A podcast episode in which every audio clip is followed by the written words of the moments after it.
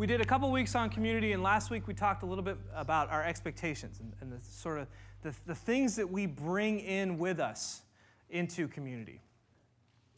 And we learned a little bit more about expectations in that they can be things that really take away from the communal experience. Because what our expectations do is that they, they set us up for letdown. Because if, if, we are, if we are expecting something, that means that we're, we're, we're clutching it, we're, we're trying to control it, we're trying to make it happen. Uh, versus if we're anticipating something or if we're hoping something will happen, we're actually more able to receive what it is that comes to us. So we addressed expectations a little bit last week. Pastor Carlos addressed that. This week, we're going to talk about what happens when some of those expectations are revealed to us and, and there's hurt because of it or there's pain because of it. Sometimes that, that can happen. And then there are other, other times when we will just hurt one another because uh, we are people who are prone to sinful behavior and sinful activity. And, and when that happens, when we get together, we're in, the, we're in the same space over a period of time, we will end up hurting each other. So, what do we do in order to, to respond in a Christ like manner. And I believe that the, way, the best way to respond in a Christ like manner when we hurt one another is to forgive or to extend forgiveness and also to receive forgiveness. So, the two ways we're going to talk about forgiveness tonight is first of all, we'll start in why forgive. So, add, try to answer that question. Why should we forgive? Why would we forgive? Why do we forgive? And second, we're going to talk a little bit about the process of forgiveness. And we'll talk about that through uh, the angle of talking about resolving conflict. And I, I, think that resolving conflict or the process of conflict resolution is, is a, a vehicle towards forgiveness. So there's some practical tools that I hope to give to you tonight about how to go through the process of forgiveness. But first, before we do any of that, we're going to study Scripture. We should always start with Scripture, we should always end with Scripture, it should always be in the middle. So, on your handout, there is a scripture from Matthew 18. So, in your small groups, or in groups, I should say, let me rephrase, in groups of about no more than six and no less than four, I'd like you to break into those groups in just a couple minutes. I'm going to give you a little bit more instruction about that, but that's, that's the size of the group. In your groups, I'd like you to read through this scripture, and then there are some small group discussion questions attached to the bottom of the scripture.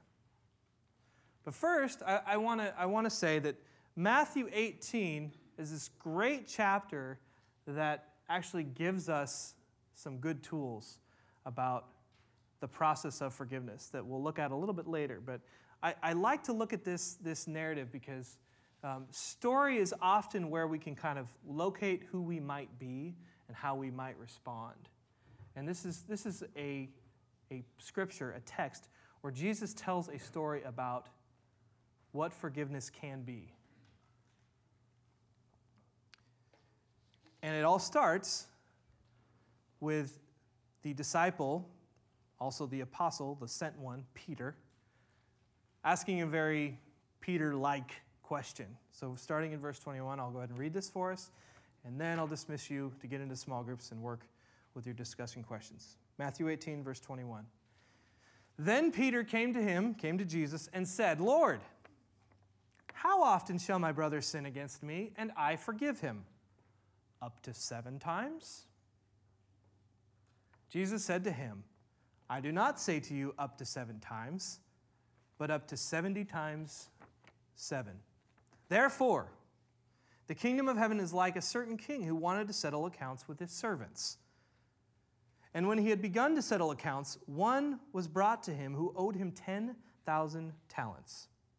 But as he was not able to pay, his master commanded that he be sold with his wife and children and all that he had, and that payment be made. The servant therefore fell down before him, saying, Master, have patience with me, and I will pay you all.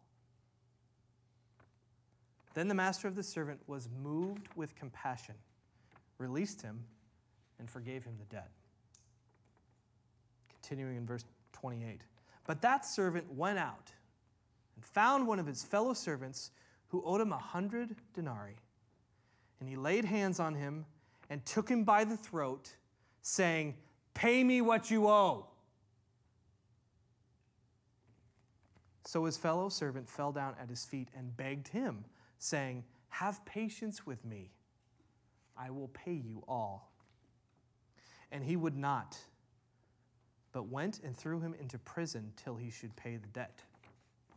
Good luck paying your debt while in prison.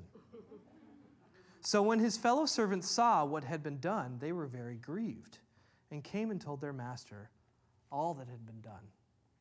Then his master, after, after he had called him, said to him, You wicked servant, I forgave you all that debt because you begged me. Should you not also have had compassion on your fellow servant, just as I had pity on you? I'm going to pray, and then I'd like to dismiss you to get into groups of four or six and study the text and talk about these small group discussion questions.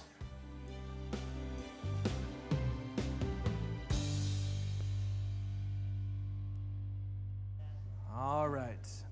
Um, Matthew 18, 21 to 33. Dan, we're going to talk about Matthew 18, verses 21 to 33. And in Matthew 18, verses 21 to 33, there were a few questions that I gave you to kind of talk over. So I heard some great conversations happening in those groups. And I love it when people engage with Scripture and engage with some discussion questions around Scripture because I think when we actually say things out loud, we're able to remember them, and sometimes they just become more real about what our experience has been or what we see and what we know, what we've come to believe is true from Scripture. So here's some of the ways that I've dealt with a few of those, a couple of those questions that you work with. The first question being, what do you notice about Peter's question in verse 21? And his question is, Lord, how often shall my brother sin against me and I forgive him up to seven times? So actually, there's two questions there. Well, the first thing I notice about that question from Peter is the idea that Peter is asking how many times his brother will sin against him. He's not asking how many times am I going to mess up and hurt somebody else. He's asking on behalf of the person that's going to hurt him. So there actually, I, I feel like there is some, some assumption there. Like, when people hurt me, how many times do I have to forgive them? Um, and, and I think you know that's, that's fair. That's fair. People hurt us, and we, we need to know how often you know we should, we should forgive them. But I think it's also a, a good thing to be in the place where we, we need to know how many times people are going to forgive us when we hurt them. He's also asking, his second question is up to seven times. Like there's, to put a number on it. Well, I think the reason why he's asking up to seven times is because there were, there were some rabbis at the time that taught that you could forgive somebody up to three times, and that was the limit. That was the number limit that you'd place on it. Because after three times, then that person really didn't mean to change. They were just going to continue to be that way, and you needed to cut them off. That was the boundary. So, three times you could forgive them, and then after that, that's it. You've had it. And Jesus' response to this, is 70 times 7 thing, okay, for, for all you math folks out there, that's 490, right? You came up with that. Or some of you maybe punched out your calculators and thought, oh, Jesus is putting a number on it. It's just a lot more than three. Um, that's not what he's meaning to say. Um, it, it's much more the idea of it, it's limitless. How often you should forgive somebody when they have hurt you is over and over and over again, every time. Every time. Compare and contrast the master's interaction with the servant with the servant's interaction with the other servant. So there's some interesting language around how their interactions or what their interactions look like.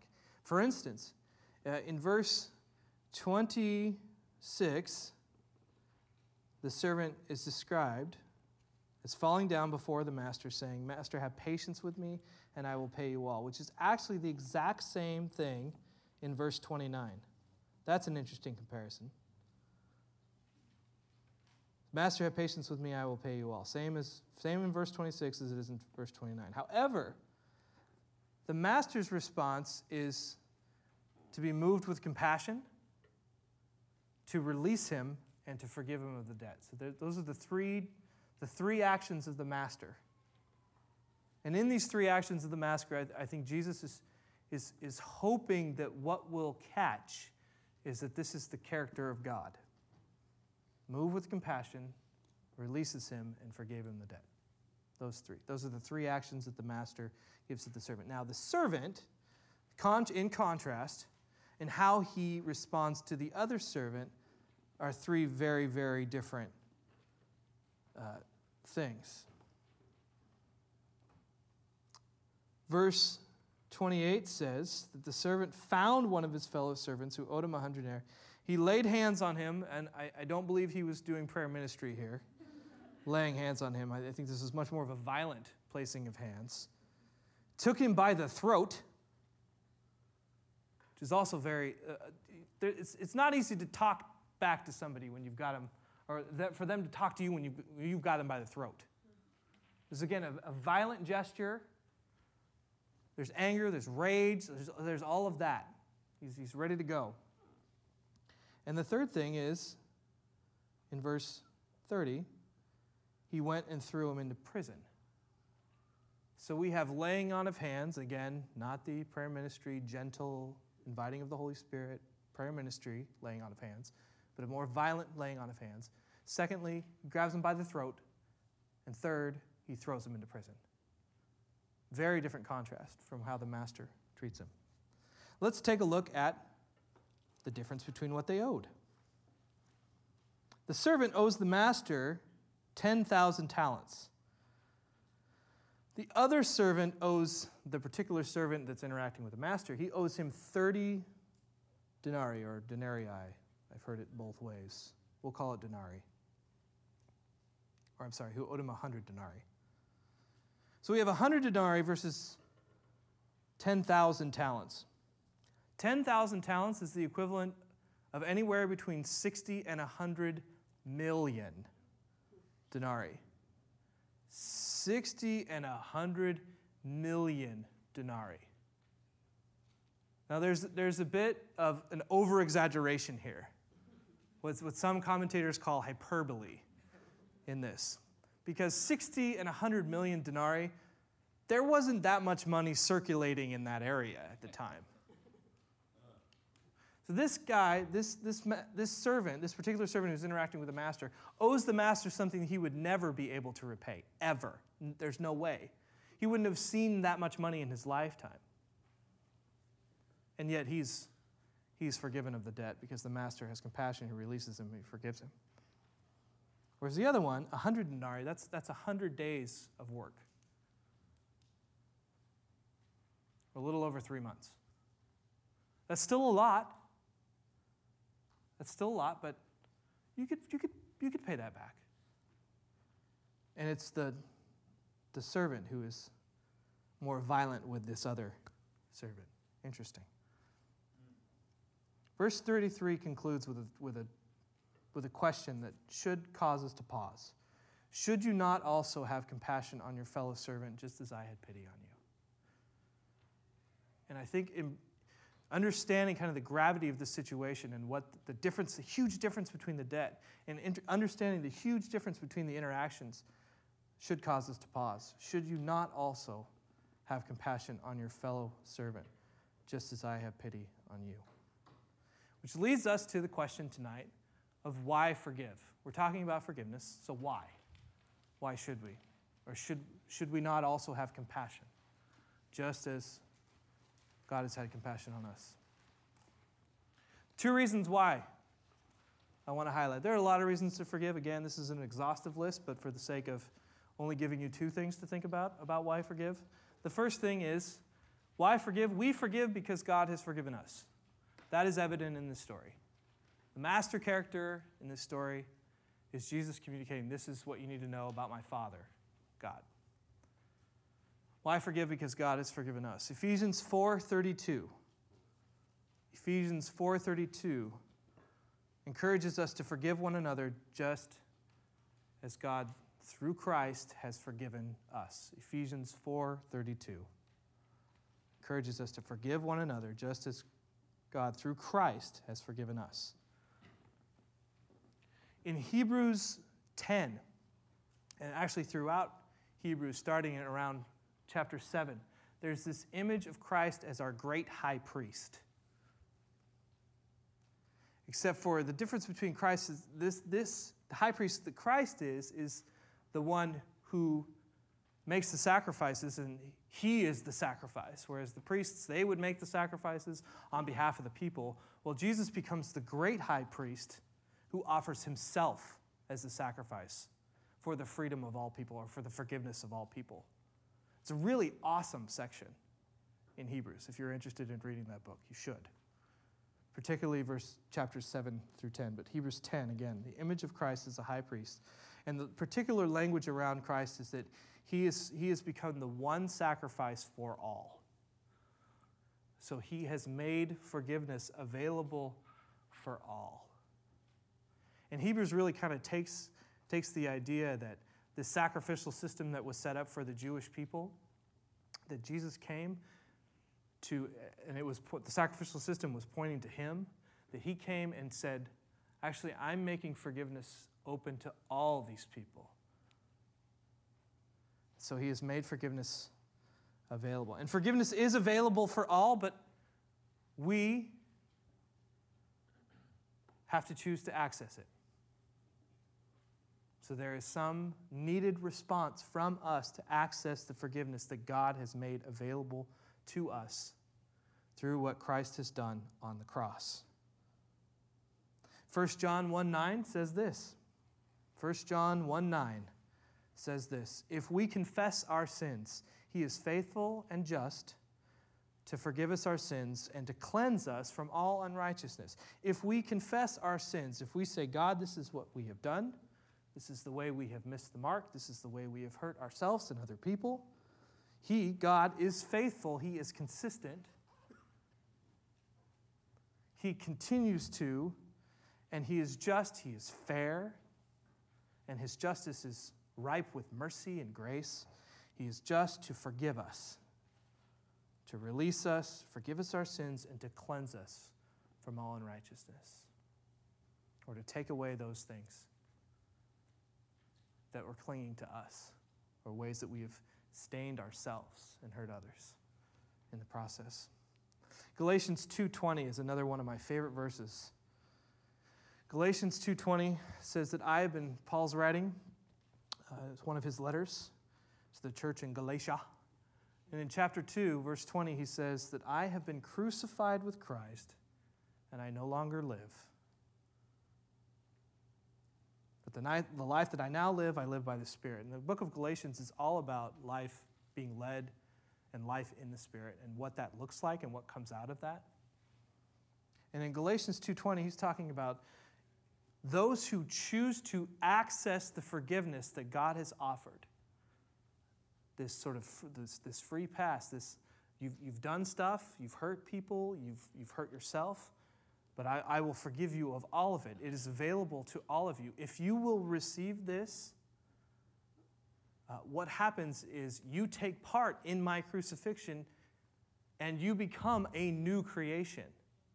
You become a new person who actually has the ability to forgive other people because you've received forgiveness. And out of that receiving of forgiveness, you can extend forgiveness.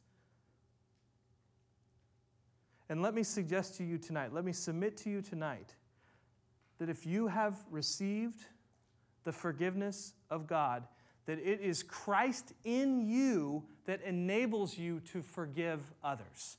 It is Christ in you that enables you to forgive others. Without the power of Christ in you, and that being the Holy Spirit working in you, it's really difficult to forgive because there's no precedent for it. There's no map for it, there's no example for it. Why forgive? Because God has forgiven us. And He isn't just the model of what forgiveness looks like, He's actually the power, the enabling force that we have if we've received His forgiveness to forgive others. Second reason for why to forgive forgiveness is an essential part of your growth as a Christ follower. Essential part of your growth as a Christ follower. In the New Testament, the most common word in Greek for forgiveness means literally to release, to hurl away, or to free yourself. The most common word in Greek for forgiveness means literally to release, to hurl away, or to free yourself. A man named Lewis Smedes who's a popular uh, Christian writer, speaker. He was a professor uh, at Fuller Theological Seminary, the school that I am currently enrolled in. Yay, Fuller. He, he had a, a lot of stuff to say about a lot of stuff to say about forgiveness. But one of the things that he said about forgiveness, and this quote is on the back side of your handout, I believe, is, is that the, the first and often the only person to be healed by forgiveness is the person who does the forgiveness. When we genuinely forgive, we set a prisoner free and then discover that the prisoner we set free was us. Isn't that great? When we genuinely forgive, we set a prisoner free and then discover that the prisoner we have set free was us. So, forgiveness is an essential part of your growth because the more you forgive, the more you actually are releasing yourself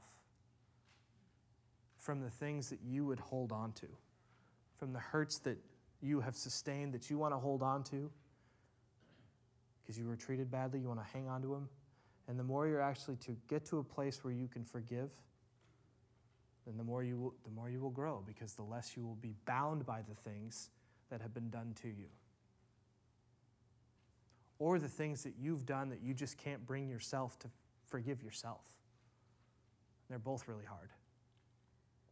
So, why forgive? We forgive because God, again, has forgiven us. He is our model. He is the power within us that enables us to forgive. And secondly, forgiveness is an essential part of your growth. And the more you do it, the more free you become.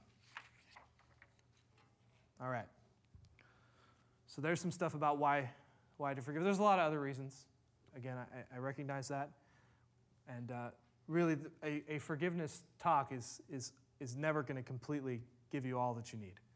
You could do a year long series on it and pr- still probably just scrape the, the subject. But let's keep moving. Now, I, I think we're going to turn the page a little bit and move from this kind of why forgive and sort of a theology of forgiveness into a more practical idea about the process of forgiveness because I think it's really helpful for us to know like what do I, what do, I do? So I'm, I'm, we're talking about forgiveness. Somebody's hurt me. I think I might have hurt somebody else. What should I do? Um, that's, that's where we're going to go. And, and I think that, that the process uh, for forgiveness uh, takes place through the kind of the vehicle of conflict resolution. And by conflict uh, resolution, I just mean when, when, when a conflict happens, that's, that's when something is actually done or said to us. That's when you have a conflict. That's when you have a conflict between people. Now, just to clarify, a, a conflict is not you hearing some, something from somebody else or seeing somebody do something and then you interpreting it a certain way that allows them to be the bad person. It's something that they've actually done to you that you can point to and say, when you did this, this really hurt.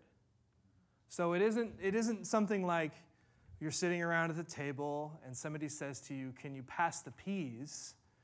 And you've decided to interpret that as they're trying to exercise their power. We have a conflict. That's not a conflict. Okay?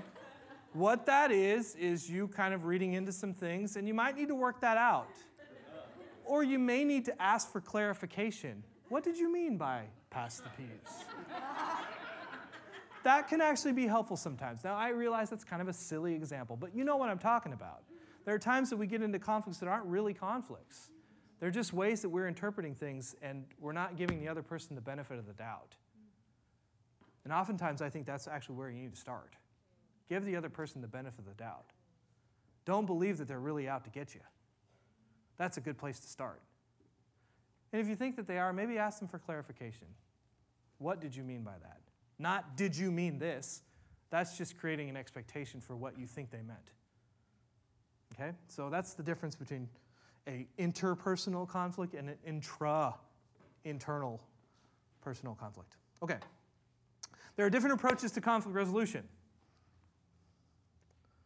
These are the approaches to conflict resolution. I'm sure you will find yourself in one, if not multiple, of these.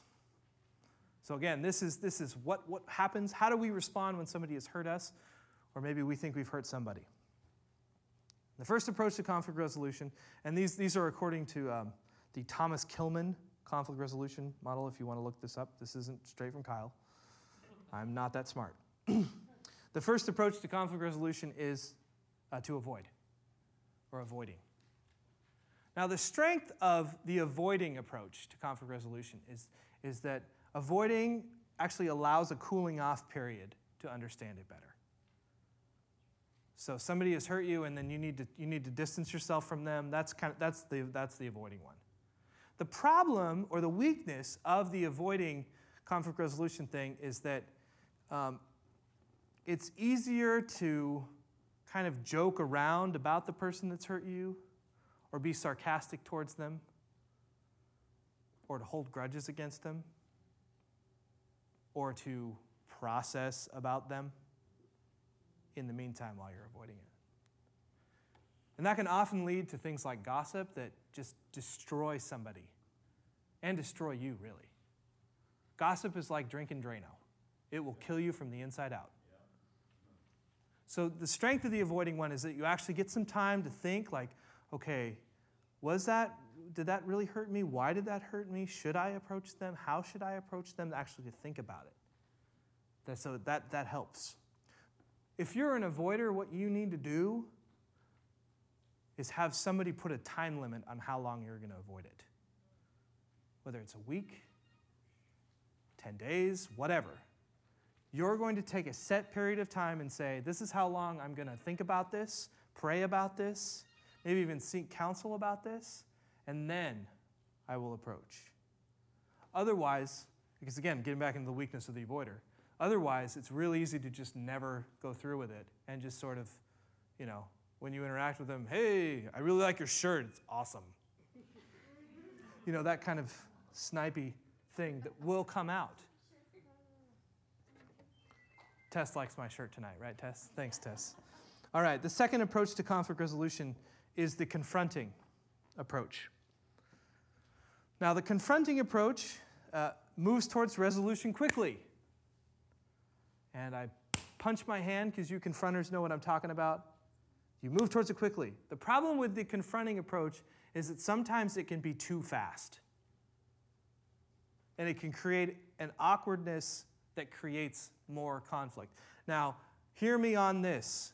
In order for conflict resolution to really happen, both sides both sides need to be interested in resolving the conflict. When only one side wants to resolve the conflict or even move towards forgiveness, and the other one's like, I'm not ready to do this, it's not going to happen. And chances are you'll create more conflict. And that is the weakness of the, of the confrontational because oh no, something's wrong. We must resolve this right now, this minute. Now, the strength of the confronting one is that it does tend to show a desire and a heart to make things right. And that you're really not okay with, with a lack of harmony or a lack of, of unity and, and that's, that's, that's good. So that, that actually is, is worth acknowledging if you're around a confronting person or if you are the confronting person to say, I just really want us to move towards a place where we can be okay. That's good. That's helpful. But sometimes it can just be a little too strong. It can create awkwardness, create more conflict, things like that. Third approach is the compromising approach. Now, in the compromising approach, the problem with it is that both sides have to give up something, and both sides end up losing. Now, some of you may think, well, that's, that's actually kind of a, that's kind of a strength. You move towards resolution. And in some cases, it, it can be. But the problem with, with the compromising, or I say the weakness of the compromising approach, is that um, it will often, for the sake of time, just give up something that they actually really want, that they really value, that they really need. They'll just, you know what, I, I'm tired of being in this conflict. Fine, I just agree with you, is usually what compromising looks like. The strength of it is, is that actually, since, since it is a compromise, both sides have to give up something. So it isn't just one person giving something up and the other person going, yeah, I won. Actually, both people are giving up something. Or in some cases, both people are losing.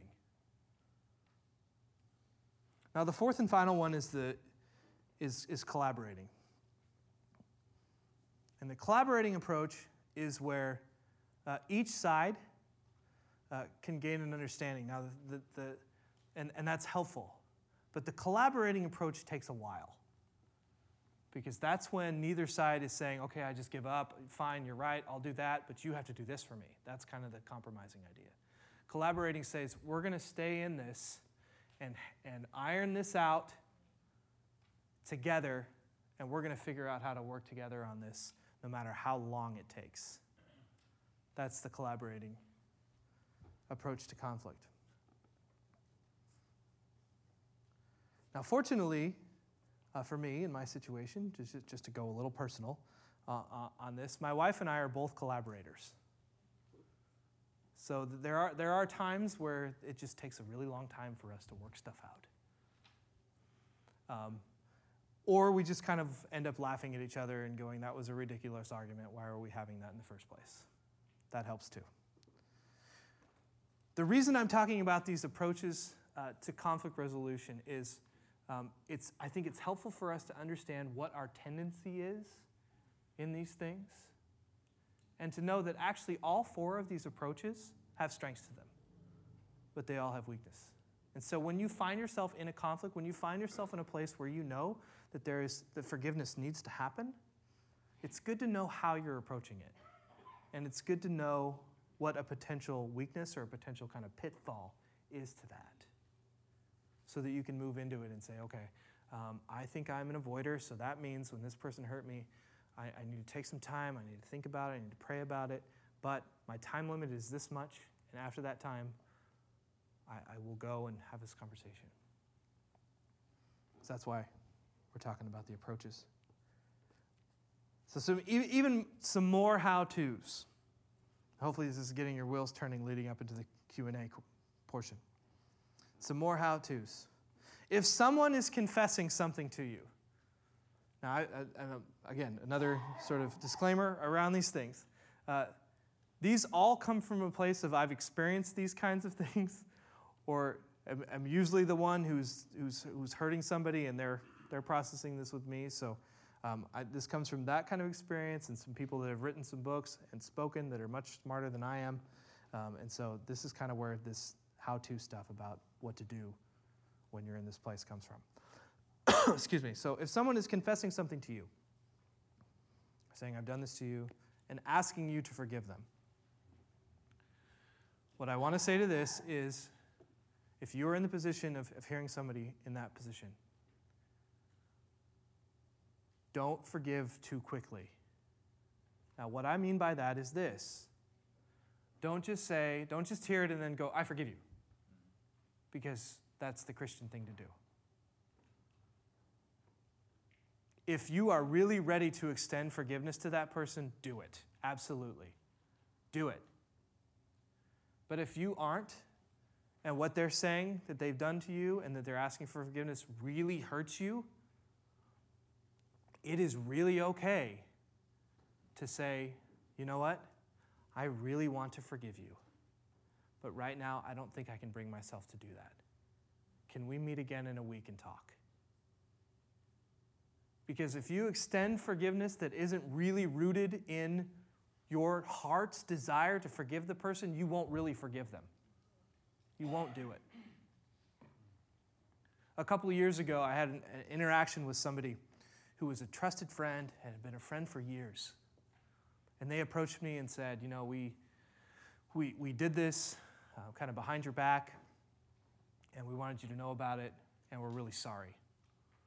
And I immediately said, Oh, yeah, I forgive you. Yeah, it's not that big of a deal.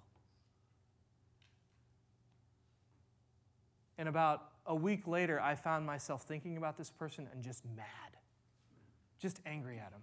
How dare they betray me? How dare they say those things about me? Why? Just in that place where I was just angry. And I realized that, you know what? I, I hadn't forgiven them, and I had to forgive them again later. I had to confront them and say, you know what? Actually, when I told you that I forgive you, I didn't really forgive you. but now I'm actually ready to forgive you. And that was kind of, it was kind of embarrassing for me. I mean, it was good. It was a good, humbling process. But at the same time, I shouldn't have said, oh, yeah, yeah, I forgive you. Not that big of a deal. Like, I, I, I think the better thing to do is to say, I, I'm not ready to forgive you yet. I appreciate that you're telling me this, and I'm going to move towards forgiveness, but right now I think I might just need a little time. So don't forgive too fast. If you are the one, if you are the one who has been hurt, so somebody has hurt you, somebody has said something to you or done something to you that has hurt you. And I'm not talking about somebody having malice intent, not necessarily about somebody having malice intent and going after you, but they could just be doing something or saying something that just hurt you. excuse me, if you are the one who has been hurt, the first thing I suggest is to not overprocess. And what I mean by not overprocess is um, let's take, for example, um, Natalie said something about me that really hurt my feelings. What I need to not do is go and hang out with Jeff and just talk about what Natalie did for a really long time, just over and over and over and over again. Because that, again, just turns into gossip. And, and sometimes I think we call it processing. We're just kind of getting it off our chest, we're just venting. Listen, venting is only okay when you have somebody who's hearing your venting who says to you, okay, I appreciate that you needed to kind of vent about that, process about that. I'm going to give you three days to go talk to that person and make it right. So if you're the person that's receiving, receiving the venting, give a time limit and say, okay, listen, you know that the Christ like approach to this, the response to this, is to forgive. So what you need to do is move towards that. Otherwise, we're just tearing this person down. So don't overprocess. Second thing, if you are the one who's been hurt, is you need to be specific about what the person did to hurt you. You need to be specific about what the other person did that hurt you. And what I mean by that is don't go to somebody and say, You were a real jerk to me. That's not helpful. It's not helpful at all. You need to say, When you said this or when you did this, it made me feel this way. Because when you just said, you know, you're a real jerk to me, all we're doing then is just name calling. And we might as well go back into the sandbox and pick up rocks and just throw them at each other. Hmm. Because it's not helpful. So be specific about what was actually said or done to you. Third, offer an alternative statement or action that would be more helpful. So we don't overprocess, we're actually specific with what was done. And then thirdly, we, we say something to the effect of,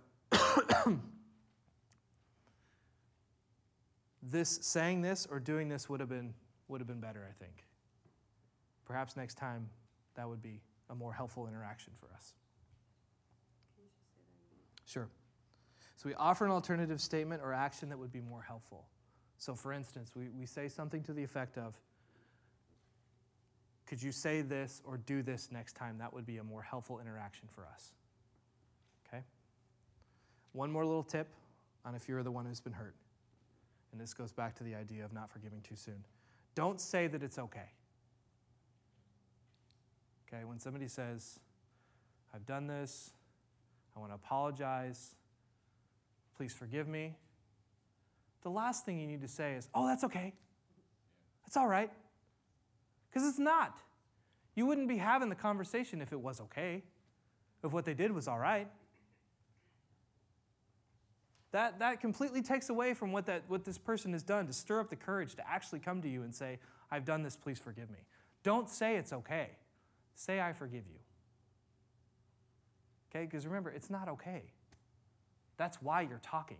You're acknowledging that what has been done is not right, is not okay. And what needs to happen is forgiveness.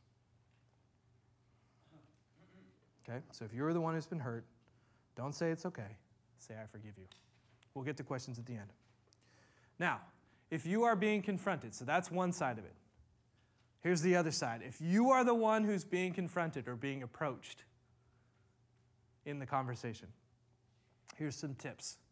First thing, listen. Listen. Be quiet. Shut your mouth. Let the other person talk. Respect that it takes a lot of courage for somebody to approach you and say, um, I've done this, please accept my apology, please forgive me. It takes a lot of courage to do that. So listen, wait, let them get their words out. Ask them to be spe- specific if it is not clear what you've done. Ask them to be specific. So if it's just kind of, you know, the other day I was thinking and la la la la, like if it's not specific, like could you could you clarify what I said or what I did? Because sometimes we don't even know what we said or what we did. So it's helpful, and I say I say we because uh, oftentimes I'm the person receiving. People coming to me saying, "Kyle, when you did this, it really hurt my feelings." So ask them to be specific if it's not clear what, what has been done. Third, thank them for being courageous enough to approach you. It's just, this is, again, hopefully you're hearing in all of this to listen, to ask them to be specific, to thank them for being courageous. This is all a very humble posture that I think really allows forgiveness to actually happen. Because there has to be humility, there has to be grace in order for forgiveness to actually take root. Lastly, apologize and ask forgiveness for how you made them feel before explaining what you meant. You guys see the difference? So apologize and ask them for forgiveness before, or for how you made them feel before you explain what you meant.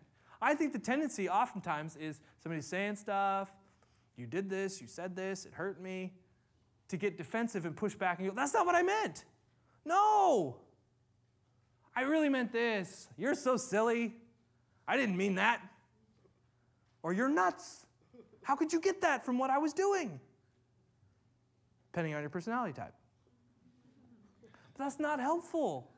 It's not helpful for the conversation to be defensive and say, no, no, no, this is, this is what I meant. You're misunderstanding me. What you need to do is first uh, just apologize that what you did or said hurt that person. And then perhaps you can move forward and say, you know, actually, what I was meaning by what I said there was this. I'm sorry that uh, it got misinterpreted, and I'm sorry that it hurt you. That's more helpful than leading with, I meant that. You're crazy. So if you're being confronted, again, listen, ask them to be specific if it's not clear what they've done. Thank them for being courageous enough to approach you. Apologize and ask forgiveness for how you made them feel before explaining what you meant. Okay. A couple more things. What about appropriate boundaries? What about big stuff? What about the times, the, the encounters that we have where really hard things have happened to us? How do we forgive those big things, whatever they are? Because Jesus is talking about unlimited forgiveness that we're, we are supposed to extend. That's, that's the way of the Master, that's how he did it. And if we are to be following the Master Jesus, we need to be extending unlimited forgiveness. And this gets into that question about which is better to forgive and remember versus to forgive and forget. Now, to forgive and forget, that's easy for God. Right? In Psalms 1, 103, it talks about as far as the east is from the west, that's how far God has removed our transgressions from us. That's how far removed. We're over here, our sin is over here. That's how God is. He's, he's chosen to forget those things. But for us, that's a little harder, especially with those big things. And what I want to say about kind of those big, hard things is that it is okay to forgive, to release, to actually bring yourself to a place where you can forgive somebody, but then remember and say, because this has happened, I need to set up an appropriate boundary between myself and this other party involved so that that deep pain doesn't occur again and again and again and again. It is possible to extend forgiveness to somebody else and not become their best friend because of it. In fact, I think when conflict resolution happens and we can actually bring ourselves to forgive people sometimes, usually what happens is the relationship takes a step back for a time. And that's okay. Because then it actually gives the potential to move forward. When we don't forgive, we're just walking, we're just walking away. But I think when we do forgive, we actually step up, receive forgiveness, and if we need to set an appropriate boundary, we take a step back, and maybe two. But at least we're not actively walking away constantly. So it's actually okay to forgive and to remember. Another great quote that you have in your handout by Lewis Smedes about this, I think that applies really well, is that forgiveness is not the same as pardon. You may forgive one who wronged you and still insist on a just punishment for that wrong. If you can bring yourself to the point of forgiveness, though, you will release its healing power both in you and in the person who wronged you. When you forgive, we are saying that the worst act is not the last act. If you can bring yourself to the point of forgiveness, though, you will release its healing power both in you and in the person who wronged you. When we forgive, we are saying that the worst act is not the last act. It's powerful stuff. Because again, it affirms the idea that forgiveness is an essential part of our growth as Christ followers. And that it releases something in us that we say, we're no longer going to hold on to this thing that was done to us. We're going we're to release it, we're going to forgive. We're going to live with open hands and, and forgive and live out of that posture. And it actually can enable forgiveness to take root and occur in the other party that has hurt us. It doesn't guarantee it. You can't control the response all the time. You can't. But at least there's a precedent set for, you know, I, I, I'm going to I'm gonna for, I'm gonna forgive you. And potentially they might change because of that act of, that act of grace. Um, I'm a theater guy. I like theater. I like to act. Most of you have probably seen some adaptation, either in theater or in movie, of Les Miserables and the character of Jean Valjean. The most wonderful illustration of forgiveness. If you're not familiar with the story, Jean Valjean is this traveler. He stays in this house. He is given, he's given sanctuary. And in the middle of the night, he takes all the silver out of the house, grabs it, and takes off. Well, in the morning, the cops show up with Jean Valjean in tow, and they bring him to the master of the house. And, say, and they say to him, We found this guy. We think he's stolen from you. And the master of the house says, Oh, that's where you are. That's where you've been. You've only taken those? No, take all the gold too. Take all this with you and go. And the master releases him and says, Actually, here, yeah, this is, this is a gift for you. You need this, go. And that act of forgiveness changes Jean Valjean. And he becomes a person of grace because of that. And I love that illustration because I think that's exactly what happened. That is exactly what happened on the cross. This is God saying, you know what? You come to me, all you people with all your stuff, with all the stuff that your sins, the way that you've hurt yourselves and hurt others, you come to me in that state, and I forgive you, and I actually give you more. I give you more. I give you myself. And I free you up to go and become a person of grace and change and forgiveness. This forgiveness is essentially, again, first been done for us, and then we are given the power and have been enabled to forgive other people. And the more we can forgive one another, the greater that testifies to what God did through Jesus on the cross. Forgiveness actually is an essential witness component to the rest of the world. Because the church actually has a precedence for forgiveness. So, a lot of this stuff, this, this approach to conflict resolution, these, these how to's, they're nice because they help us to understand how forgiveness works. But the real reason it works is because God has forgiven us and enabled us to forgive one another.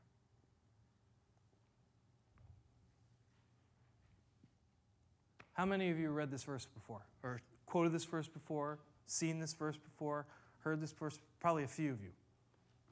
Maybe many of you. For where two or three are gathered in my name, I am there in the midst of them. This often gets prayed in prayer meetings and things like that, or to remind us that you know the presence of God is here. We're praying together. We're together.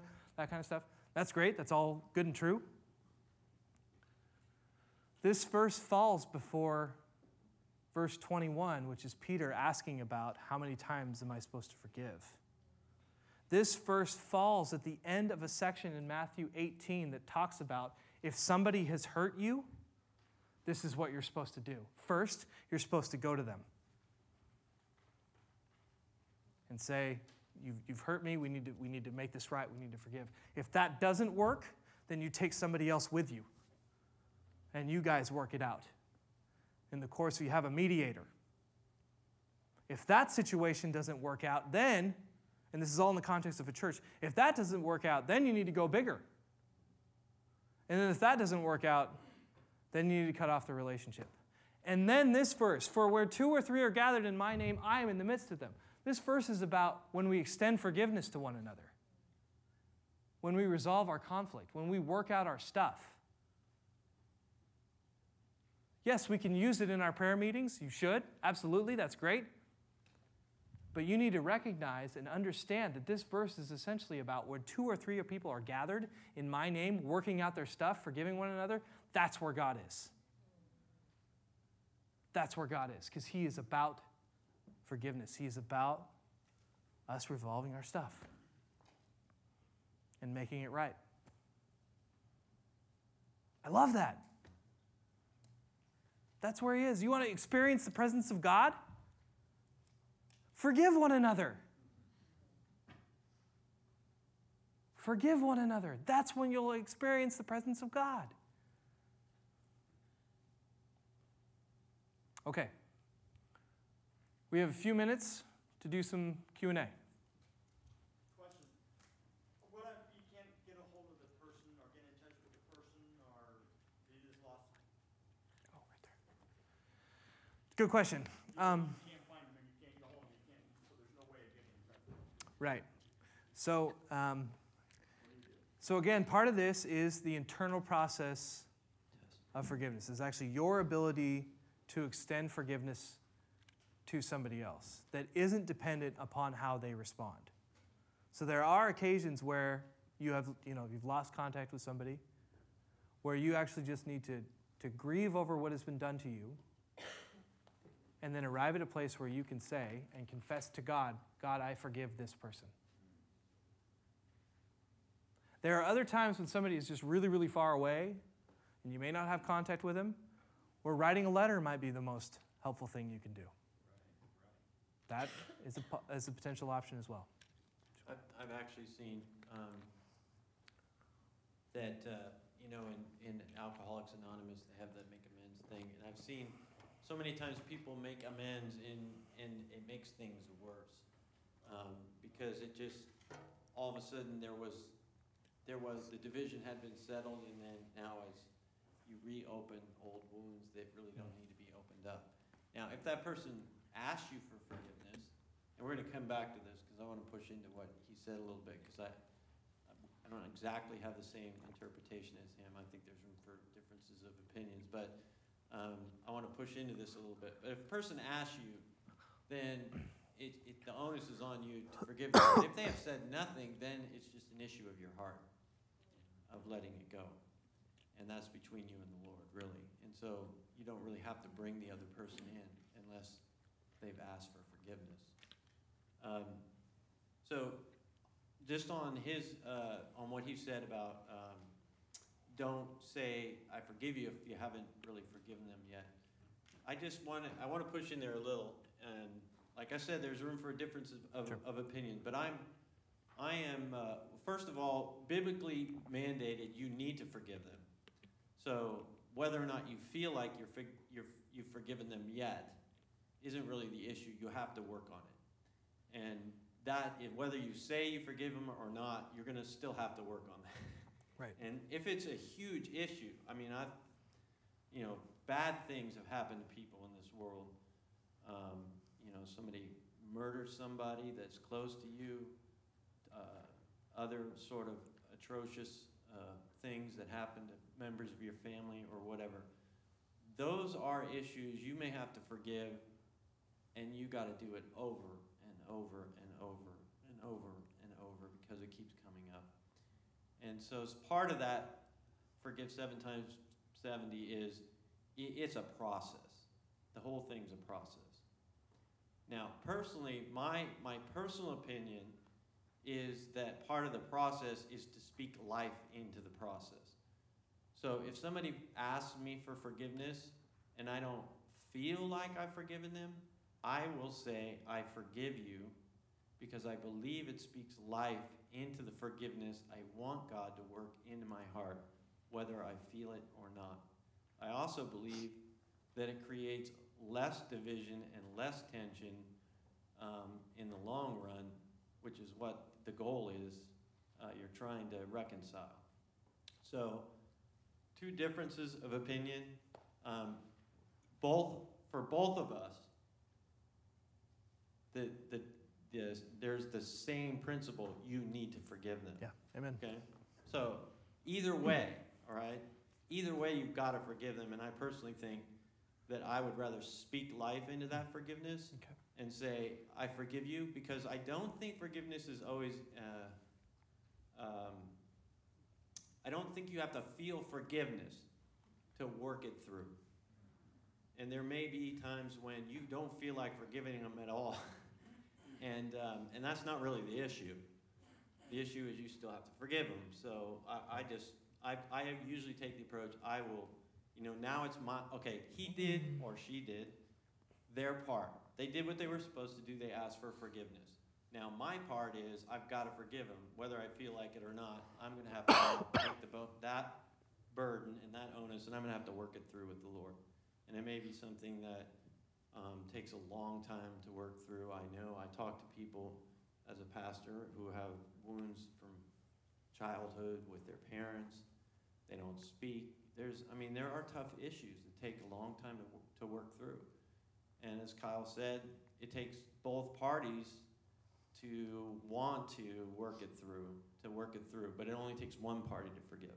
Mhm. And so that's, that's, that, that would be the one thing where I would just take a little different approach than Kyle, but it's not like one way is wrong and one way is right. Yeah. That's Does that make helpful. sense? Yeah. Okay. That's good. Yeah. What if, what if you're a avoider, but you're not, like, you're, you're, you're kind of, you're kind of shy, Mm-hmm. and you're not really articulate, Yes. and you're already dealing with the, you know, you're, maybe you're self-righteous inside about being hurt, Sure. so you're dealing with that, and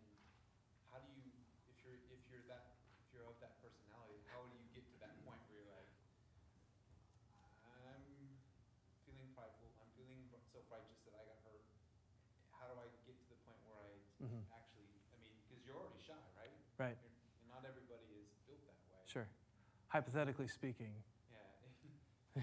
joking. I- Yeah. You get to that point where you're actually, okay, now I'm gonna Yeah. talk to that person. Right. But, but I'm not understanding if, so if you're the one hurt, um, do you, are you saying you think you always need to talk to them? To, to, s- to express that you have been hurt. Okay. Oh, That I part. see. Yeah. Okay. The actual approaching, discussing, Sure. ask, you know, uh, notifying them, hey, Right. by the way, um, you hurt me when you said whatever, Right. or you did whatever. Yeah, well, and, I'll say too, I, I think all four of these approaches certainly have um, some cultural bias to them in terms of there, there are certain modes of approaching conflict resolution that are just sort of built into one's culture. So they they come more natural um, that way. So again, that's, that's the idea of the, there isn't necessarily the, the, the clear one that's the best. Um, so anyhow, so if you're, if you're a, if you're an avoider and it's really hard for you to be articulate or to say this is what's going on. Um, I, I think a, a good thing to have is somebody to process what you're thinking, what you're feeling, and how you would go about approaching the person who can actually help you kind of put into words where your experience, what, what you want to say, if you need to write it down, all those kinds of things. Bring in people, bring in trusted people who are willing to help you kind of know what to say, and then they are the people also to encourage you into that conversation. And they are the people actually who will hold you accountable to having that conversation, who will later say, How'd that go? I know you had that a couple days ago. How'd that go? Yeah, and that's, that's if you need to have the conversation. It's possible to work out Yeah. forgiveness without having to, conf- now, if you're in a marriage or in a committed relationship where you're getting hurt over and over again, you gotta have some conversations around what boundaries are.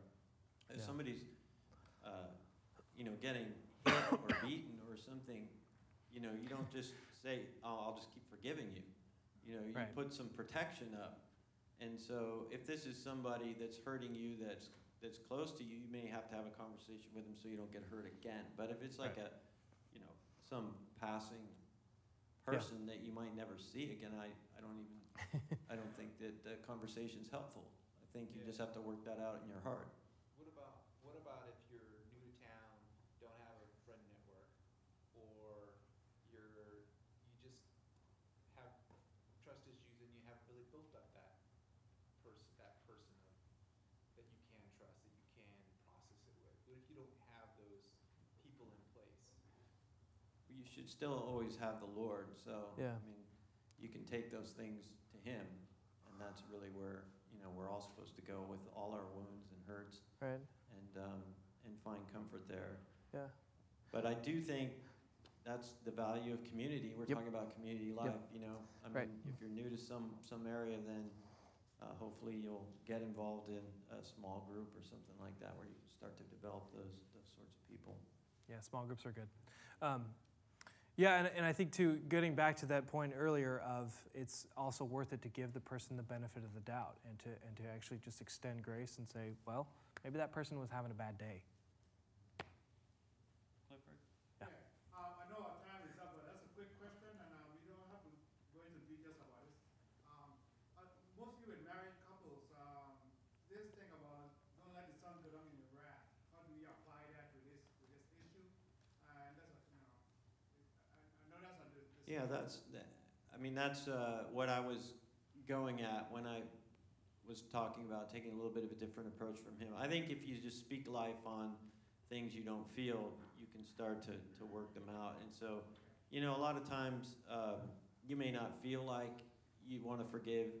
I mean, if somebody really, really, really, really, really does something really, really bad, um, that it, you may just have to start with, Lord, help me to even want to forgive because I don't even want to. I, you know, help me not to at least call fire down from heaven on him right now. Um, you know, you, you got to start where you can start.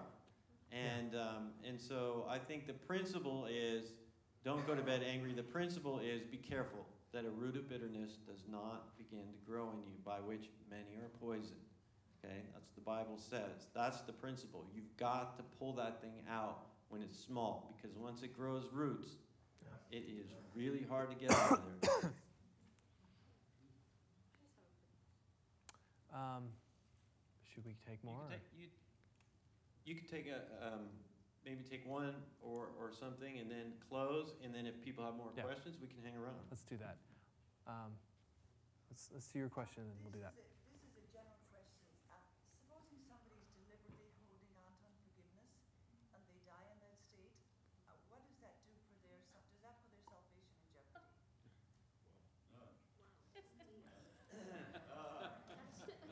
know what?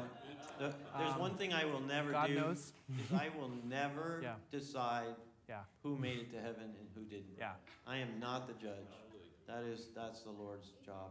And um, Yeah. I can only do what I'm required to do um, and what God asked me to do. I can't uh, make judgments on other people's. I have, my father passed away seven years ago. I don't know if he know the, knew, knew the Lord. I hope, you know, in his last couple days or whatever, his last minute even, he met the Lord. I'm never going to say, oh, Yeah. he didn't know the Lord. He's not in heaven. You know, that that's not helpful and it's not our job. Mhm. And so, um, you know, my hope is he did meet the Lord before he Yeah. went to heaven. And that's my hope for anybody who, who Yeah. doesn't know the Lord. And so, uh, yeah, it's, it's not for me to worry about, really. Uh, that's Yeah. the Lord's job. I, I, yeah. I was just gonna say, I, God knows, and He's He's all just and all merciful. So he, He's all of both of those things. I will say this in Yeah. Matthew's um, 7, it does say, be careful not to judge people, Yep. because by whatever me- measure you decide to judge others by, that's what you're going to be held Yep. accountable to. And earlier in Matthew 5, um, you know, if we're not willing to forgive others, we won't be forgiven. So there's some scary verses there, but you got to apply them to yourself, not to other people. All right. Well, let me pray, and then if you want to stick around and come up here and ask us some more questions, feel free. God, again, we thank you for tonight. We thank you for your word. We thank you that you have forgiven us, that you have made forgiveness accessible to all. And so, God, I pray that we would lean into that, that we would embrace your forgiveness, and that from that place of receiving forgiveness from you, that we would extend it to others. Help us, God. Have, help us to be merciful towards one another, uh, to, to forgive, to, to forgive even when it's really hard, and to continue to forgive as we know it's a process. So thank you for, for your word. Again, thank you that it has the power to change us. And I pray that um, as, we, as we leave this place, God, if there are um, faces, names, people that you have brought to mind as we have sat here and talked about this, who we know we need to forgive or we need to um, ask for forgiveness from, God, would you give us the courage to do that? And I pray that we wouldn't wait, that we would um, be responsive to your Spirit's stirring in us. Pray all this in your name. Amen.